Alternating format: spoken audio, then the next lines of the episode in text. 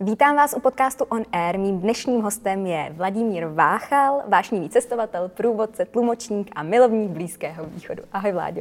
Ahoj Verča. A řekla jsem to dobře, jsi vášnivý cestovatel. A Řekla jsi to dobře. Ano. A já se vždycky stydím, když se říká ten výčet, ale, ale jo, je to správně. o tobě je známo, že miluješ Irán. Byl jsi tam nespočetkrát. Řekni mi ale, jak vypadala tvoje první cesta. Kdy jsi byl poprvé v Iránu? Jo, Eh, ta moje první cesta byla taková, že já jsem cítil obrovský nadšení. Strašně jsem se těšil. Říkal jsem si, že to bude prostě splnění jako snu. A úplně to předčilo všechny moje jako očekávání. Bylo to úžasné, bylo to naprosto, naprosto uchvatné. Já jsem vlastně poprvé vstoupil do toho cestovatelského života. Že opravdu jsem jako vyrazil do země, která byla vysněná, byl jsem na ní nějakým způsobem připravený. Bylo to v roce 2009 a strašně rád na to vzpomínám. A vzpomínám na to moc, protože už to člověk nikdy nezažije, to poprvé. A jako Irán fascinující, no. provází mě to celý život. A pokud vím, to bylo po maturitě nebo ještě při maturitě? Ne, ne, ne, ne to, bylo? to bylo někdy v říjnu. Jo. Takže vlastně jakoby uh, jsem ve čtvrtáku, že jo, vyletěl ze školy na chvilku do Iránu a pak jsem se tam vrátil. A změnilo mě to strašně. Prostě poznal jsem, že, že vím, co chci dělat do budoucna. Prostě bylo to ten moment, kdy jsem si řekl, jasně, Irán, tomu se chci věnovat. A chci se naučit ten jazyk. Ten jazyk byl vlastně hlavním lákadlem. To tady mám další. To, totiž ty se do toho Iránu zamiloval natolik, že se začal učit perštinu. A dokonce si strávil studiem perského jazyka nějaký čas, několik měsíců se byl v Teheránu. Uh,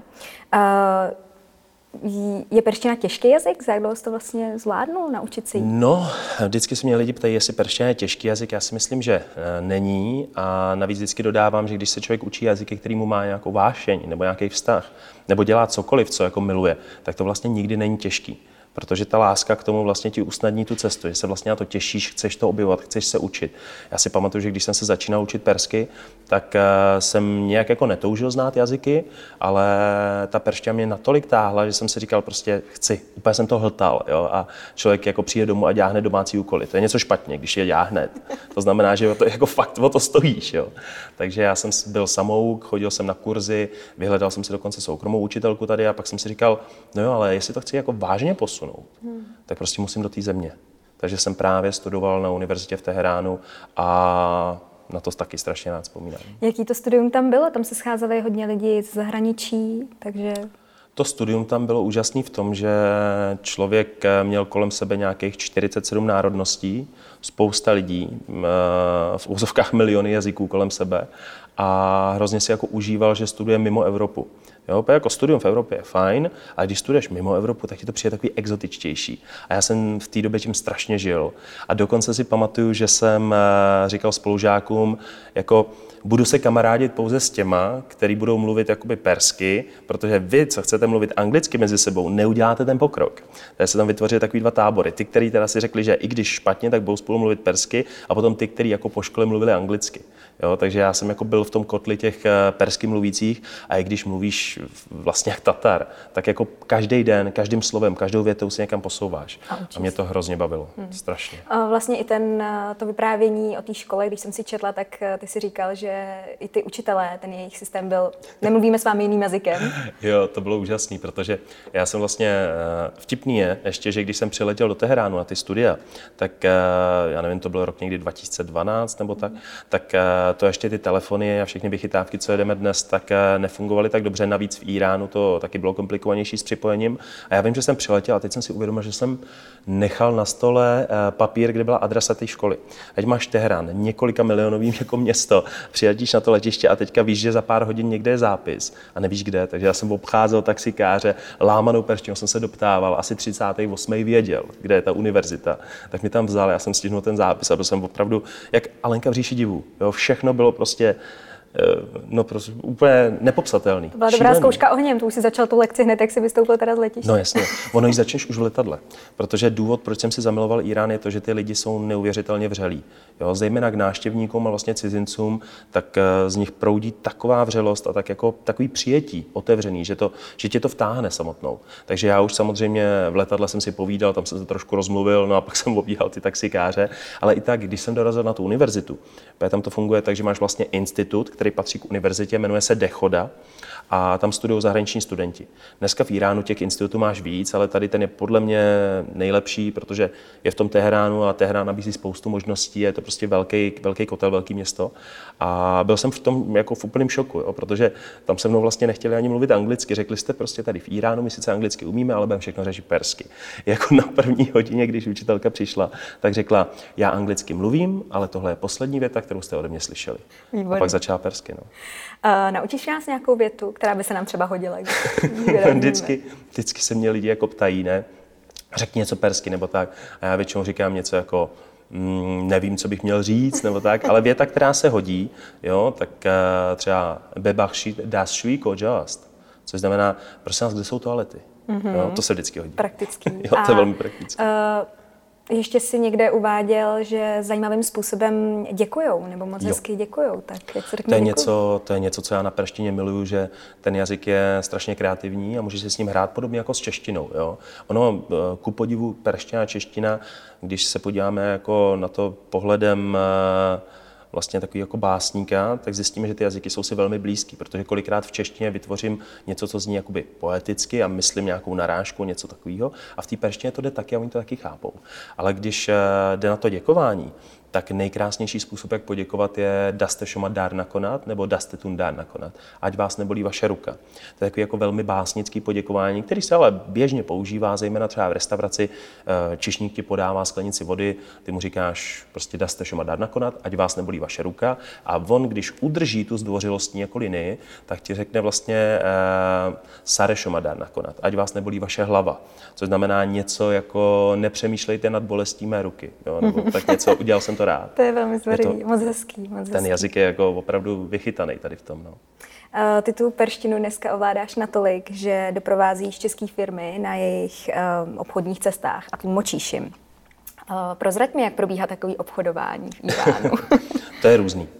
Samozřejmě, když eh, seš třeba na veletrhu, který je zaštítěný ministerstvem jako obchodu a průmyslu, tak je to jiný, než když tam jdeš soukromně s firmou a absolvuješ několik jednání po několika kancelářích v různých městech.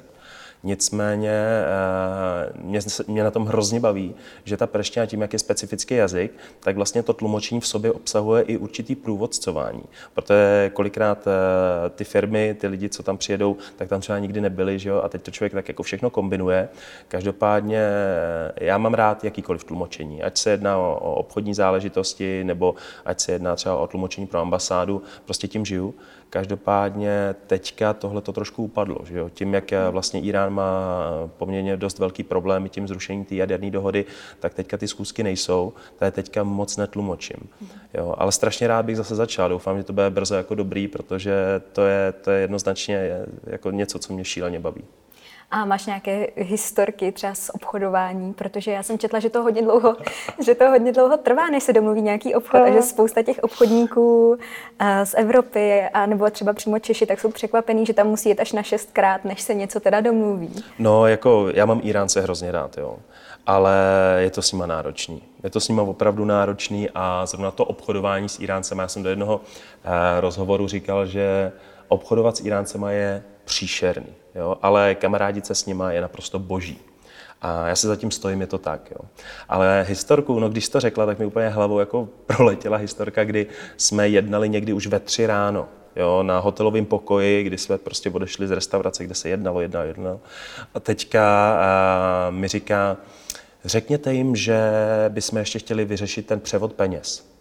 A já jsem říkal, jasně, a teďka v okno najednou. A říkám si, ty vole, převod peněz. A teď mi to vypadlo. A tak říkám, já jim to řeknu, ale odskočím si na tohle. Jo? Oni, jo, jo, běžte. Tak jdu, že jo, a teďka na tom záchodě nic, že jo, tam hledám na mobilu, jak je převod peněz, říkám, aha, je takhle spláchnu na nečisto, vrátím se jak frajer, že jo, už jsem to odtlumočil, jo, ale to samozřejmě nemůžeš udělat, když třeba někde stojíš na pódiu, jo, ale, ale v tom pokoji to šlo, jo, ale užil jsem si to spláchnutí na nečisto a ten nástup, jakože vím, no. klidnou hlavou, jasně. Um, ty tam jezdíš i jako průvodce do Iránu. Mm-hmm. Pořádáš různé expedice. Uh, kolikrát do roka Irán navštívíš? No, já většinou říkám, že tak pětkrát až sedmkrát. Je to různý, nicméně ty expedice to je něco, co mě asi nikdy nepřestane bavit. Vlastně můj život, když tak na to koukám, tak se točí kolem toho Iránu dost, protože ať je to tlumočení, průvodcování, výstavy fotografií, přednášky, tak uh, rád se tam vracím pořád a nepřestalo mě to bavit. No. Jo, možná že, možná, že příští rok tam pojedu dokonce víckrát. No. Uh-huh. A co musí člověk udělat pro to, aby tě mohl nějak zastihnout, aby mohl jet s tebou, nebo jak, jak tě vůbec lidi kontaktují? Je to přes webovky? Uh, já častokrát se jako s lidmi, kteří se mnou jdou na expedici, rád setkávám i osobně, třeba někde u piva nebo tak, protože uh, ne každý se mnou jede. Jo, uh, existují lidé, kteří mi řeknou, prostě nemyslím si, že je to pro vás jako dobrá destinace, myslím si, že byste si to neužil. Jo, takže není to tak, že bych prostě jakoby sbíral lidi a řekl, pojďme, pojďme, ukážu vám to, ne. Myslím si, že ta expedice, eh, nebo ten můj hlavní koncept těch expedic, kdy si člověk opravdu prolítne Irán skrz na skrz za nějakých 16 dní, eh, ochutná od všeho trošku, uvidí od všeho trošku, je to takový mix prostě, že je to dělaný pro lidi, kteří opravdu chtějí si odpočinout, hodně toho poznat, hodně toho vidět, zároveň jako odpočívat aktivně jo, a mít všeobecný rozhled. No, kdo bude chtít jet, tak ať mi napíše, nebo přijde na nějakou moji přednášku. To mám úplně nejradši, když právě někdo přijde na přednášku, počká si a pak si se mnou o tom pokecá, tak to já vždycky po těch přednáškách jsem ještě jako, jako nabitý, plný energie. Sice úplně vyšťavený, ale myslím si, že jako nejvíc dokážu naladit na tu cestu, jo? protože po dvou hodinách povídání o cestování, že jo, tak... Hmm. A kolik vás tak jezdí na expedice dohromady? Maximálně osm. Hmm. Já si myslím, že osmičlená skupina plus já je jako ideální skupina, protože to vypadá jako taková větší rodina, která se vlastně dlouho neviděla a poznává se. A já na těch expedicích mám strašně rád to, když jede třeba eh, otec se synem, dvě starší kamarádky, jedna třeba samotná mladá holka, manželský pár a do toho třeba důchodce. To je skupina lidí, kteří by se v životě nepotkali. Jo? Jako na 16 dní by spolu nikam nejeli, ale na té expedici se potkají a jedou a teď se jako poznávají. A já ještě osobně strašně rád jako tmelím lidi. Jo, prostě snažím se opravdu třeba řešit nějaký drobný konflikty nebo naopak nahrávat tomu, aby někdo, kdo eh, třeba se drží v pozadí, tak šel trošku do popředí. A vlastně já tu expedici samozřejmě pracuji na ní, pracuju, průvodcuju, tlumočím, zařizuju, telefon pořád u ucha, to všechno, ale zároveň si to užívám. A jak sama víš, když děláš práci, která tě baví, tak je to prostě radost. A pro mě to je radost. Je to fakt jako super. Jsem strašně spokojený člověk. To je krásný slyšet, takhle nahlas. Někoho moc lidí to neříká, víš. Já říkám, jsem strašně spokojený. Jako, a fakt jako se musím zaklepat tady někde, že, že všechno skvělý. No. Super. Když se teď podíváme na to, kdybych já s tebou jela do Iránu, jako žena, mm-hmm. Musím tam mít, pokud vím, eh, šátek přes hlavu, vlastně nonstop, když jsem někde ve veřejném prostranství, na veřejném prostranství. Je tam ještě něco, co bych měla jako žena vědět, na co bych si měla dávat pozor hodně? No, eh, s tím šátkem je to tak, že jako opravdu podle iránských zákonů musí jakákoliv žena, ať už je to cizinka nebo místní, nosit šátek v těch veřejných prostorech. Jo, to se samozřejmě týče i třeba eh, na hotelu, když je dvoreček, že jo, kde se třeba snídá, tak tam by se taky měl nosit a to všechno, ale není to tak přísný. Jo, my eh, si to představíme tak, že eh, ta žena musí mít ten šátek, opravdu hlídat každý vlas, aby nevypadl, ale ono tak není. Tam jde o to vlastně jakoby symbolicky dodržet to pravidlo a konec konců, když člověk jde po ulici, tak vidí, že i místní to tak mají. Že ten šátek prostě třeba mají na tom drdolu a vepředu ty vlasy jdou vidět a kolikrát si s tím peršanky v poslední době hrajou jako s takovým nuceným doplňkem, ale rozhodně to není nic obtěžujícího. Naopak eh, třeba ženy, které se mnou jedou na expedici, tak kolikrát říkají, že když foukalo, tak se ten šátek docela hodil. Jo? A těch 16 dnů se to dá vydržet a je to vlastně nějaký ozvláštnění. Pokud vím, tak neexistuje na světě jako země, kdyby to bylo povinné pro cizinky, mm. že prostě musíš mít šátek. Takže ve výsledku v těch 16 dní se většina žen, co se mnou jede, shodují, že to bylo zajímavé to mít. Jo. to vyzkoušet. A pod tím si můžeš představit cokoliv. Ty jsi zmiňoval, že Irán je pro tebe hodně o lidech, a že to je důvod, proč tam jezdíš. Je tam něco dalšího, co tě na tom baví a proč jsi vlastně vyrazil? Jednoznačně. Jakože lidi jsou top, ale úplně první, co mě vlastně na Iránu uchvátilo, byla architektura skrze fotky. Jo, vlastně seznámení s Iránem proběhlo přes našeho učitele zeměpisu. Si seděla v té třídě taky tehdy, když Standa Koňařík vlastně promítnul ty fotky z Iránu, že jo? A já jsem viděl ty kopule, ty minarety a ty věže. A říkal jsem si, tak ono to existuje. A v tehdy jsem vlastně zjistil poprvé, že Perzie vlastně existuje, že Perzie je Irán. Že jo? Mimochodem je taky vtipný, že eh, když doma někdo řekne, no já jedu s vláďou jakoby do Iránu, kamže jedeš? A když řekneš, já jedu s vláďou jakoby do Perzie, tak přivezte mi koberec, jo, a tak dále. Prostě je to jenom o tom slově, ne? To mě hrozně jako připadá hrozně vtipný. A kromě architektury, tak bych řekl, že to je ještě taková ta uh, dostupnost všeho. Ta země je nesmírně moderní. Já Iránu říkám jako prostě krásný moderní orient, rádoby evropským stylu místy. Jo. Ta země opravdu jako má všechno, co, co, co člověk potřebuje. Jo. Není problém prostě obchody najít plně zásobovaný, není problém sehnat dopravu kamkoliv, autobusy, vlaky, letadla, to všechno funguje. Ta země je prostě opravdu jako takový skrytý poklad. Když cestuješ, spojuješ si ty země i s třeba nějakou vůní, chutí a na základě toho si to pak jako mapuješ a vlastně ukládáš do paměti? No, je fakt, že eh, vůně, chutě a tak dále to jako miluju, eh, protože když cestuju, tak ta gastronomie světová je pro mě jako taky jeden z těch bodů, jeden z těch eh, nejhlavnějších bodů. Je fakt, že místa si spíš spojuju jako s pohledama, že si pamatuju momenty. Jo, třeba když člověk sedí na střeše a poslouchá volání k modlitbě a je to prostě takový až kýč, jo, takový ten prostě atmosférický, totální koktejl, jako bomba, prostě boží. Tak eh, to jsou ty momenty, které já si pamatuju. Jo. To mám spojený s těma cestama, že vlastně z každé cesty mám jeden okamžik, kdy jsem se buď třeba děsně bál, anebo když jsem si jako děsně užíval. Jo. Mimochodem, když říkám děsně bál, tak abych to vysvětlil, eh, ve tři ráno jsem šel Chartumem, já jsem nedávno měl přednášku o Sudánu a byla tam jako velká smečka divokých psů, dva gengy. Já jsem byl mezi nimi. Já jsem se hodně bál. Jo. A to je takový silný zážitek, jak tam bylo navíc těch pachů docela dost. Jo. To, je, to si pamatuju úplně přesně. No. Ale asi hlavně jakoby s těma momentama, který si jako ty vytvoříš, když si sedneš někam s kávou, s čajem, jo, s pivem sedíš a prostě pozoruješ, koukáš, tak to jsou ty momenty, které jako jsou pro mě důležitý. No. A jsou tohle momenty, kdy třeba i vytahuješ foťák? Jo, já fotím dost a já fotím na mobil hrdě a jsem s tím strašně spokojený, protože to mám pořád po ruce a jo, vytahuju, pokud, pokud to není jakoby nevhodný, tak, tak vlastně fotím poměrně často. No. Uh, ty máš hodně fotek z cest, kde tě vlastně lidi můžou sledovat, nebo kde najdou všechny ty tvoje vyprávění a fotky pohromadě?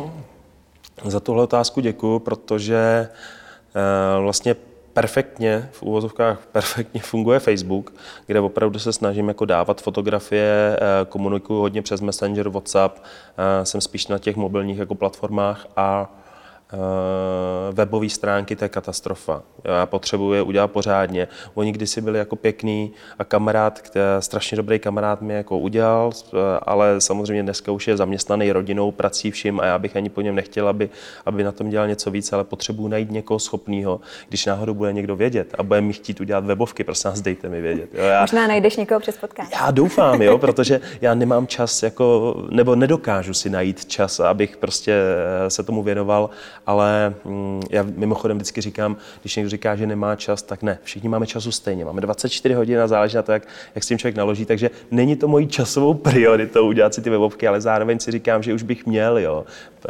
Takže pokud by někdo věděl, dejte mi vědět. Instagram mám založený, ale mě nebaví. Mě prostě Instagram nebaví. Tady tam mám naházených nějakých 20 fotek.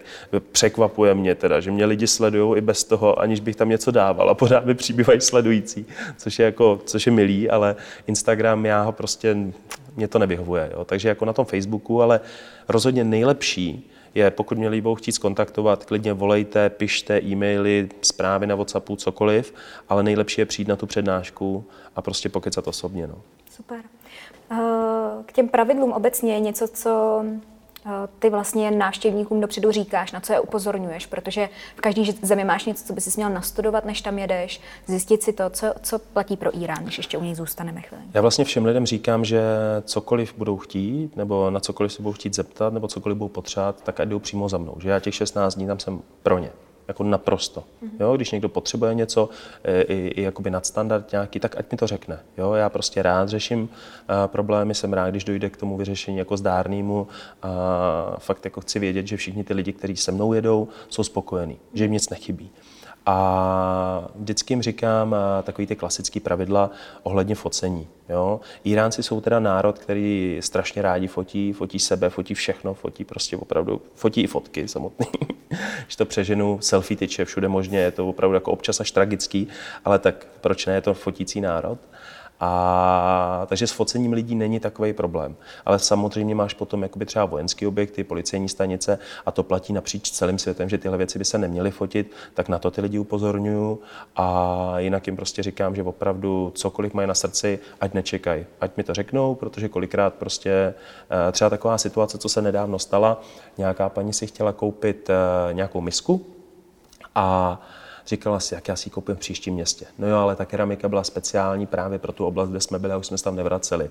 A já jsem mi říkal, no vidíte, to je přesně ten případ, kde se mě máte zeptat a vůbec jako nepřemýšlet nad tím, že byste mě obtěžovala dotazem. Ne, zeptejte se mě, protože to už jinde jako nepůjde koupit. Nicméně já dělám takovou dodatkovou službu k těm expedicím, že si pak lidi, co se mnou projeli, nějakou tu zemi, tak si můžou něco z té země jakoby objednat. Legálního teda, jo. a právě většinou misky, různý náramky, koření, šafrán a tak dále, uh-huh. tak to potom vozím. No. Takže jako to taková katastrofa není. A takže není nic, co by ti jako napadalo, že fakt by si ty lidi měli dávat na to pozor, i kdyby teď byl, kdyby to byl někdo, kdo nás poslouchá a pojede tam na vlastní pěst, co bys mu třeba doporučil a řekl, ať, ať se prostě tomu vyvaruje, nebo ať uh, se chová v tu chvíli mm-hmm. nějakým způsobem. Není tam něco, co bys tak, eh, schrnul? Musíme to rozdělit na víc kategorií. Já bych předně řekl, že je důležité si uvědomit, že třeba v Iránu nefungují kreditní karty. Jo, naše kreditní karty nefungují, místní mají svoje, ale vzhledem k tomu, že vlastně eh, nejsou v tom SWIFTu, tuším, takovým tom celosvětovým, tak nemůžou se jako využít naše kreditní karty, takže je třeba přivést dostatek hotovosti. Jo, já třeba doporučuji eura, protože se dají využít i potom tady u nás. A jinak bych řekl, ať se třeba podívají eh, na moje stránky, kde je sepsáno několik dotazů, takový ty FAQčka, které jakoby můžou pomoct. Jo? Mm. Tam je asi přes 50 dotazů, takže kolikrát odkazuju na to lidi, je to dobře předpřipraví na tu cestu. Jo? Když někdo třeba chce individuálně do Iránu, tak já poskytuju všechny informace zdarma, vůbec to mhm. neřeším. Mm. Naopak chci, aby ten Irán opravdu se stal tou zemí, kdy se nebude říkat, ty jdeš do Iránu, jsi se zbláznil, ale bude se říkat do Iránu, do Perzie, no to je paráda. Tam jsem byl taky, moc se mi to líbilo. To mi hezky nahráváš, protože můj další dotaz je vlastně, mně přijde, že cestuješ do zemí, které nemají dobrou pověst. A že se ty vlastně snažíš no. zjistit, jestli je to oprávněný a potom možná dělat dobrý promo té zemi. Je to tak? No jo, je to tak. Jo, já strašně rád jezdím do zemí, který eh, na první pohled, eh, nebo jak to říct, no prostě působí nebezpečně, nebo působí dojmem, nic tam není. Jo? Třeba země působí nebezpečným dojmem, to je ten Irán, to je jasný. Jo? Stejně tak Severní Korea. I když v případě Severní Koreji tam prostě neuvidíš tu realitu. Jo, ale byl jsem zvědavý, chtěl jsem vidět, jak tam funguje turismus a to se snažím třeba lidem sdělovat, ale zajímavá kategorie země, o který si všichni myslí, že tam vlastně nic moc není. To je Antarktida, vlastně kontinent. Já jsem se tam viděl v únoru tohohle roku a byl jsem fascinován. To je jednoznačně z hlediska přírodních krás nejlepší cesta. Nejlepší cesta, naprosto uchvatný. A sám jsem byl překvapený, kolik toho na Antarktidě je k vidění jo, a co se neomrzí. To bylo úžasný. Ale samozřejmě z těch nebezpečnějších destinací třeba Mauritánie. Taky neznám moc lidí, co by byli v Mauretánii, nicméně byla tam možnost projet se tím vlakem, nevím, jestli si to zaznamenala, je tříkilometrový vlak, který jezdí vlastně od Atlantického oceánu do, dá se říct, srdce Sahary a ty máš možnost jako cestovatel, stejně jako dělají místní, nastoupit do prázdných vagónů a přespat a cestovat v tom prázdném vagónu třeba 12-16 hodin. Bylo úžasný. Jo, takže Mauritánie se mi strašně líbila, nebo teď se chystám do Nigeru. Jo, do Nigeru taky nikdo nejezdí. Jo. Super. Tak hned začneme eh, první zemí, kterou si zmínila, která mě hodně zajímá, to je právě Severní Korea. A proč jsi tam jel? Protože jsem chtěl vidět, jak funguje turismus v Severní Koreji. Mm-hmm. Mně bylo od začátku jasný, že eh, to samozřejmě bude uměle vytvořený, že to bude takový divadlo, ale s tím jsem tam jel, chtěl jsem vidět, jak se staví těm turistům, jak vlastně eh, ten celý proces funguje. A kolikrát se teda potýkám eh, s dotazem nebo i takovýma možná útukama z veřejnosti, že není fér a není správný jezdit do Severní Koreji, že člověk jakoby finančně podpoří ten režim. A já na to odpovídám, že si myslím, že je to správný, a to proto, že Severní Korea je země, která je jakoby uzavřená před světem a svět je uzavřený přes ní. A ten turismus je takový komunikační kanál, který tam jakoby funguje. A jestliže máme aspoň nějakou možnost tu zemi zapojit jo, a ten svět, jako, prostě aby tam probíhal ten kontakt, tak eh, bychom to měli využít. Jo, a když tam bude jezdit víc a víc turistů, tak se třeba ty brány budou nějak otvírat, ta země se třeba nějak změní, začnou, začne se komunikovat. Já to vždycky přirovnávám k tomu, že když máš v životě problém, tak pokud tam neprobíhá komunikace, tak se ten problém nikdy nevyřeší. Takže důvod, proč jsem jel do Severní Koreji, protože jsem si myslel, že je to správný a trvám si na tom a bylo to zajímavé. A teďka o tom dělám přednášky a snažím se dostat tu zemi eh, do podvědomí lidí a sdělit, jak to vlastně vypadá z pohledu toho turisty. No, hmm. no a jak to vypadá z pohledu turisty? Ono je to celé hodně na oko. Vlastně ten, ty si ten zájezd musíš opravdu objednat jenom přes jednu společnost, jestli se nemýlím. Nebo to tam, Mám pocit, že dneska už jsou dvě severokorejské hmm. cestovní kanceláře, obě samozřejmě národní, možná jenom jedna, jo, ale zaslech hmm. jsem, že vytvořili nějak eh, dvě odnože. A funguje to tak, že ty máš buď možnost uh, koupit si to přes českou cestovku, která vlastně eh, to kupuje od té severokorejské národní cestovní kanceláře, anebo přímo na pobočce v Pekingu, Čína je samozřejmě partnerem Severní Koreji, tak eh, si tam jakoby vzít ten zájezd, který je mezinárodně složený. To je třeba, co udělal můj kamarád tenhle ten rok, že se prostě přihlásil přímo v Pekingu na zájezd, o kterém věděl, že za čtyři dny bude jakoby odlítat. Všechny formality se tam vyřídily velmi rychle eh, a navštívil tu Severní Koreu ve skupině mm, vlastně mezinárodní. Mm-hmm.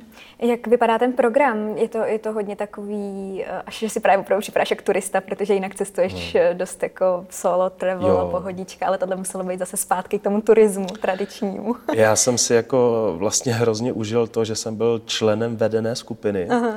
že jsem eh, na to mohl koukat i z pohledu toho, toho klienta, co je jakoby eh, teda eh, v roli, v roli toho diváka, nikoli v toho vůdce, jako toho průvodce. A to pro mě bylo nesmírně zajímavé. No a potom celkový zážitek z té Severní Koreji, oni se o nás nesmírně starali. Prostě opravdu chtěli zanechat ten nejlepší možný dojem. Jo, a já bych řekl, že se jim to povedlo. Já musím jako pochválit, že ten přístup k těm turistům byl eh, opravdu jako milý. Jo, byť spousta lidí to třeba nebude, nebude chtít slyšet, tak ty severokorejci se k nám chovali velmi pěkně. Ale to je jasný. Jo, taky eh, oni si dělají reklamu. Že jo. Hmm. Přijedeme a kdyby se tam k nám nechovali hezky, tak budeme říkat, že to bylo strašný. Takhle musím říct, že některé věci byly smutné. Člověk samozřejmě viděl, eh, viděl dál, než je jenom ta, než je jenom ta jakoby imaginární stěna, kterou vytvářejí. Že jo. Ale na druhou stranu prostě nemůžu říct křivýho slova, že by se k nám chovali špatně. Snažili se. A ty průvodkyně se snažily být nesmírně profesionální a vycházeli nám vstříc. Takže kontroverzní zážitek. No. Někdy taky úsměvné, vys no. příběh uh, hostince nebo nějaký hospody, jo, jo. do kterých jste šli. Můžeš nám ho vyprávět pro ty, kteří nevědí? No, ten je takový oblíbený, protože oni nám řekli, že nás vezmou do tradiční pivnice, ne? jakože severokorejská tradiční pivnice v Pyongyangu. Zajímavý bylo, že to bylo v nějakým jako druhým patře paneláku, nebo působilo to tak na mě, jako že to nebyla samostatná budova, jak tady máš někde hospůdku, silnice, tak to ne. Vešli jsme tam a všechno tam bylo naleštěné. Viděla, viděla jsi tam vlastně všechny ty pivovarské nádoby a propijety, co co potřebuješ k vaření piva, ty tam ty naleštěné sklenice a vypadalo to jako výstavní skříň. Já jsem si připravil spíš jako v muzeu, kde na konci můžu ochutnat nebo tak něco.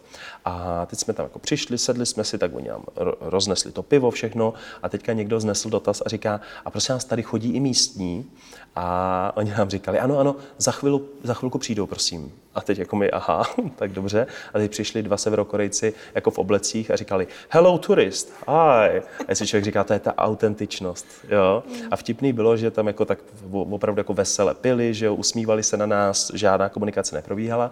Nicméně potom jsme se teda sebrali a odcházeli jsme. A já jsem si tam zapomněl, teď nevím, jestli to byl telefon nebo foťák, něco jsem tam zapomněl. A tehdy neuváženě, bez zeptání, opravdu tam se musíš na všechno ptát, nejenom proto, aby si vytvořila problém pro sebe, ale protože můžeš vytvořit problém třeba i pro toho průvodce a to je teda daleko horší, že jo? Nechceš někomu, nechceš někomu uškodit. A já jsem se tam teda vrátil, vyběhl jsem to jedno patro a ty pánové tam nebyli. Jo, přestože prostě Už měli půl, půl, piva ještě, jo, ale prostě hmm. hello turist, tak když jsme odešli, tak pánové taky odešli, no. Tak to bylo takový zvláštní a člověk si říká prostě, OK, hmm. Severní Korea, no. Hmm. Zahlídl jsi tam i uh, něco právě za tou za tou stěnou? Měl jsi možnost, nebo měl jsi pocit, že jsi viděl něco, co jsi neměl vidět? Staly tam nějaké situace?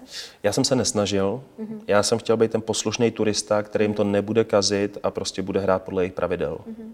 Takže... A třeba ty cesty tím autobusem, eh, tam většinou se může stát, že něco vidíš? Co? Na přednáškách přesně, na přednáškách zmiňuji, že třeba jde vidět, že budovy jsou eh, opravené ze předu, ale když se podíváš z okna autobusu, tak vidíš, že ten vnitroblok už takový není. Mm-hmm ale já jsem opravdu se snažil být jako tím poslušným, hodným turistou, který bude hrát podle jejich pravidel, užije si to a bude opravdu moc eh, s čistým svědomím a srdcem říct, takhle to fungovalo, takhle to na nás působilo a v tomhle to bylo pěkný a v tomhle třeba ne. Jo, mimochodem nebylo to pěkný v tom, že uh, máš k dispozici k snídani, obědu i večeři kimči a já příznivce pálevého zelí nejsem.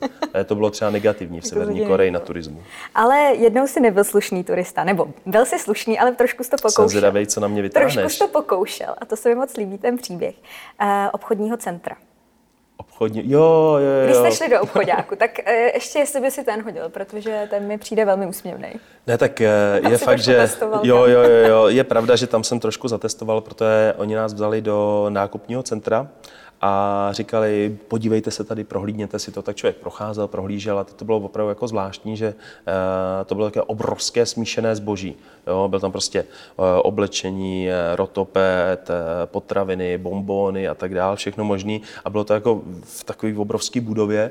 Bylo to takový jako supermarket, ale působilo to úsměvně, protože si viděla, že je to opravdu taková jako výstavka spíš. Jo. A teď já jsem se zeptal, jestli si můžeme něco koupit a oni samozřejmě. Tak jsem říkal, já bych si vzal dvakrát rotopet, prosím. A teďka oni jako v šoku, že, že turisté jako co. A teďka jsem viděl, že jim jako najednou prostě to překřížilo plány a co budou dělat, protože pravděpodobně měli pouze jeden vystavený. A teďka jako co a jak, tak když jsem viděl, že, že to začíná být trošku jako problém, tak jsem říkal, a víte co, nechte toho, já když tak se přijedu znova a, a jakoby koupím si ho příště a oni se mi ptají, a proč chcete jako rotoped? A říkám, no tak eh, jeden můj známý tady kdysi byl a on býval hodně, hodně tlustý, no a když si koupil váš rotoped, tak dneska je jedním z předních atletů v České republice díky tomu. No. jako, to, bylo takový, to bylo takový, jako, že tak si trošku rejpnul. Zpětně si říkám, že to bylo takový dětinský, ale v té atmosféře, ale je to přijde. Příběh, mně se to moc líbí. Jo, jako lidem, lidem se to dost líbí a mě taky ve své podstatě. Ale když jsme ještě u té Severní Koreje, jo, tak tam je ještě jeden hezký příběh, kdy vlastně já jsem eh, se sám od sebe při odchodu eh, z paláce Darů na severu v Severní Koreji eh, uklonil soše Kim Il-sena, a přišlo mi to, tak proč ne, odcházím, taky se ukloním, nemám s tím nějak problém. A bylo vidět, že Severokorejci to strašně oceňují. A tady ten akt, který jsem udělal nezávisle, tak oni ocenili neuvěřitelně. Oni se úplně zarazili a skoro jakoby jim vytryskly slzy v očích jako takového jako nadšení a, a, a prostě obdivu a začali jako tleskat a zbíhat se ke mně průvodkyně, ta byla taky jako překvapená, že jo. A já jsem si říkal, ježíš, co jsem to proved, prostě, jo. A naštěstí to bylo samozřejmě chápáno velmi pozitivně, jak to bylo myšleno. A vyzvali mě, abych napsal děkovný dopis. No tak jsem potom psal děkovný dopis a teda můžu ti říct, že v životě jsem se tak netřepal a nebál a jako to, jako když píšeš děkovný dopis Severní Koreji, který záhy hodlají přeložit do korejštiny a vystavit v Paláci daru, jo. což se stalo. Aha. Takže já bych hrozně rád viděl, jestli tam dneska visí, protože uh, jako dali mi papír, který mě jako zlatý lemování a takové věci, takže jako opravdu to byl vážený akt a já v té chvíli byl úplně hotový. Navíc jsem si vzpomněl na základku vždycky diktát 4, 3 za 5, že jo, a tak, jsem říkal, ty jo, a co jsi do toho, co jsi napsal na ten skres, nebo co tam bylo? No tak jako já na přednáškách vždycky říkám, že jsem to napsal hodně řiťolezecky, jo. ale upřímně řečeno, každý by to tak napsal. Za prvý, jako nechceš udělat chybu a za druhý víš, že jim to udělá radost, tak jsem to tak nějak jako napsal. Je to strašně přehnaný, ale myslím si, že se jim to líbilo a já jsem fakt v té chvíli nevěděl, co dělat. Ono, když jsi v Severní Koreji, jo, tak vlastně jako během vteřiny může být fakt takové velkým problému, jo, protože stačí udělat něco, co je z jejich eh, pohledu braný neúctivě a už to jako nemusí být jenom domluvou nebo tak. Takže jako člověk na té cestě je, místy je tak jako vystresovaný, místy je šokovaný, jak se s ním nakládá jako veleváženým hostem. No je to prostě zvláštní. Je to Třeba opravdu... nesmíš nikde nic nechávat po sobě, je to tak? Ty je to tak, no. Nějaký časopis, nějakou Přesně publikaci, tak. něco, co to, tam prostě vůbec nepatří. Kolega, který na tom eh, zájezdu vlastně byl taky, tak eh, nechal, nebo eh, jeho manželka, nevím teďka, časopis Květy na pokoji. A Severokorejci je donesli a řekli, že si jako nepřejou prostě nechávat žádný publikace. A říká, já jsem je dal do koše, já mám přečtený. A říkají, no to nás nezajímá, vemte si a odveste si ty květy, že jo? No tak ty květy by to tam mohly rozpoutat. tak teď se odkloníme od Severní Koreje a podíváme se na Antarktidu. Hmm. Uh, opět destinace, která teda, tam se teda jen tak někdo nevy, nevydá. Ale může. Může. A není to úplně levná záležitost. Mě by teda zajímalo prvně asi, jak jsi vůbec absolvoval tu cestu a potom možná, jestli bys nám přiblížil i, kolik to vyšlo. Kolik je to stálo? Tak eh, vzhledem k tomu, že eh, mám to štěstí, že se mnou jezdí lidi opakovaně, eh, ty, které jsem odprůvodcoval, tak povětšinou se jim to líbí a mají zájem se se mnou vydat na nějakou další cestu. A já dneska mám velmi dobré přátele vlastně na, na jihu Moravy, kteří se mnou několikrát už vyrazili na nějakou expedici, kdy jsem je soukromně vlastně průvodcoval a jsem za to možnost strašně rád a je to vždycky jako super. A právě z jejich, z jejich jako iniciativy Eh, jsme se vydali na Antarktidu. Oni říkali, a Vladimíre, nechtěl bys tam, nechtěl bys tam jako jet, že bychom jeli takhle jakoby ve třech a díky tomu, že ty umíš španělsky, tak by si třeba v té Argentíně a takto a že bys nám nějak pomohl a my bychom ti třeba jako nějak finančně pomohli třeba s letenkama nebo to a já jsem si říkal, ty a na kolik to vyjde? No na 250 tisíc a já. Uh, tak jsem si říkal, no jo, ale za Antarktida. No, takže jsme se dohodli, že vlastně jako uh, letenky a nějaký náklady tam spojený byly hrazeny z jejich strany a já jsem tam uh, na základě toho se snažil prostě poskytovat nějaký servis, i když ve své podstatě tohle byla cesta, kterou jsme si všichni náravně užili. Jo? Ale sám jsem do toho dal přes, přes 200 tisíc a nelituju toho. Jo? Uh, samozřejmě jsou to obrovské peníze a spoustě lidem se může zdát, že je to jako zbytečný. Já jsem sám pochyboval, když jsem byl na cestě tam, jestli jsem udělal dobře, ale teďka vím, že bych za to dal klidně i 300, i 400, Jo, ne, že bych je měl, jo, ale člověk je nastřádal, naspořil a pak je do toho vrazil a dodnes toho nelituju. Úžasný. Uchvatný, naprosto skvělý. A ještě bych chtěl zmínit eh, pro diváky, že ono se samozřejmě dá to podniknout levněji. Jo, ale to je přesně ten případ, kdy si říkáš, eh, nejsem tak bohatá, abych si mohla dovolit kupovat levné věci. Protože ty třeba na Antarktidu se dostaneš i za nějakých 80 tisíc, když si koupíš last minute třeba přímo v Ushuaí, ale potom tam přijedeš a zjistíš, že na samotné Antarktidě třeba seš jenom jeden den, protože cesta tam trvá den a půl, když máš dobrou loď, jinak třeba dva, tři, čtyři dny. Navíc Drakeův průliv. Jo, to je masakra. Jo, my jsme měli štěstí, jsme neměli velký vlny, ale je lepší si prostě připlatit za dobrou loď, za dobrý komfort, za společnost, která ti dá dobrý vybavení a to jsme mi udělali a já jsem za to strašně rád, protože to bylo prostě skvělé. Já dodnes s tím žiju. Já jsem si dneska v autě, když jsem jel, tak jsem si vzpomněl na to, jak jsem tam stál a koukal prostě na ty lány toho sněhu a tam ty tučňáci vzadu, ty mračna. Prostě to je nepopsatelný. Jo? Jakože teď vím, že to byly dobře investované peníze, ale předtím jsem taky pochyboval. Je to drahý, no, ale, ale úžasný. A mimochodem, je cesta, jak se vlastně na Antarktidu dostat a ještě nějaký peníze získat. Mm-hmm. Můžeš pracovat, můžeš pracovat na té mm-hmm. lodi. Jo, a oni naopak oceňují vlastně jakoukoliv národnost, která tam ještě v tom týmu není, protože chtějí mít jazykovou pestrost.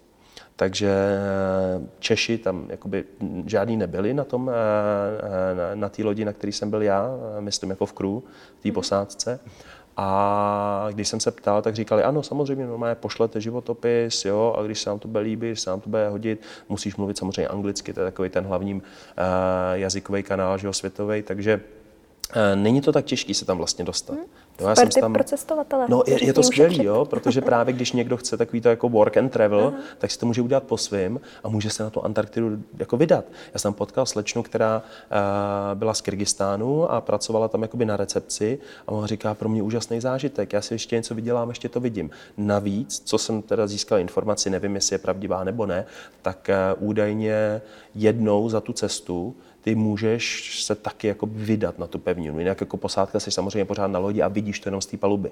Ale vím, že třeba tady ta slečna z té recepce s náma jednou šla na člun a šla si taky jako stoupnout na tu zemi. No. Ne, je to úžasný, to je nepopsatelně nádherný. Uh, už se blížíme do finiše, tak já bych tě, uh, Vláďo, poprosila. já bych ještě povídal, já jsem se zrovna rozpovídal.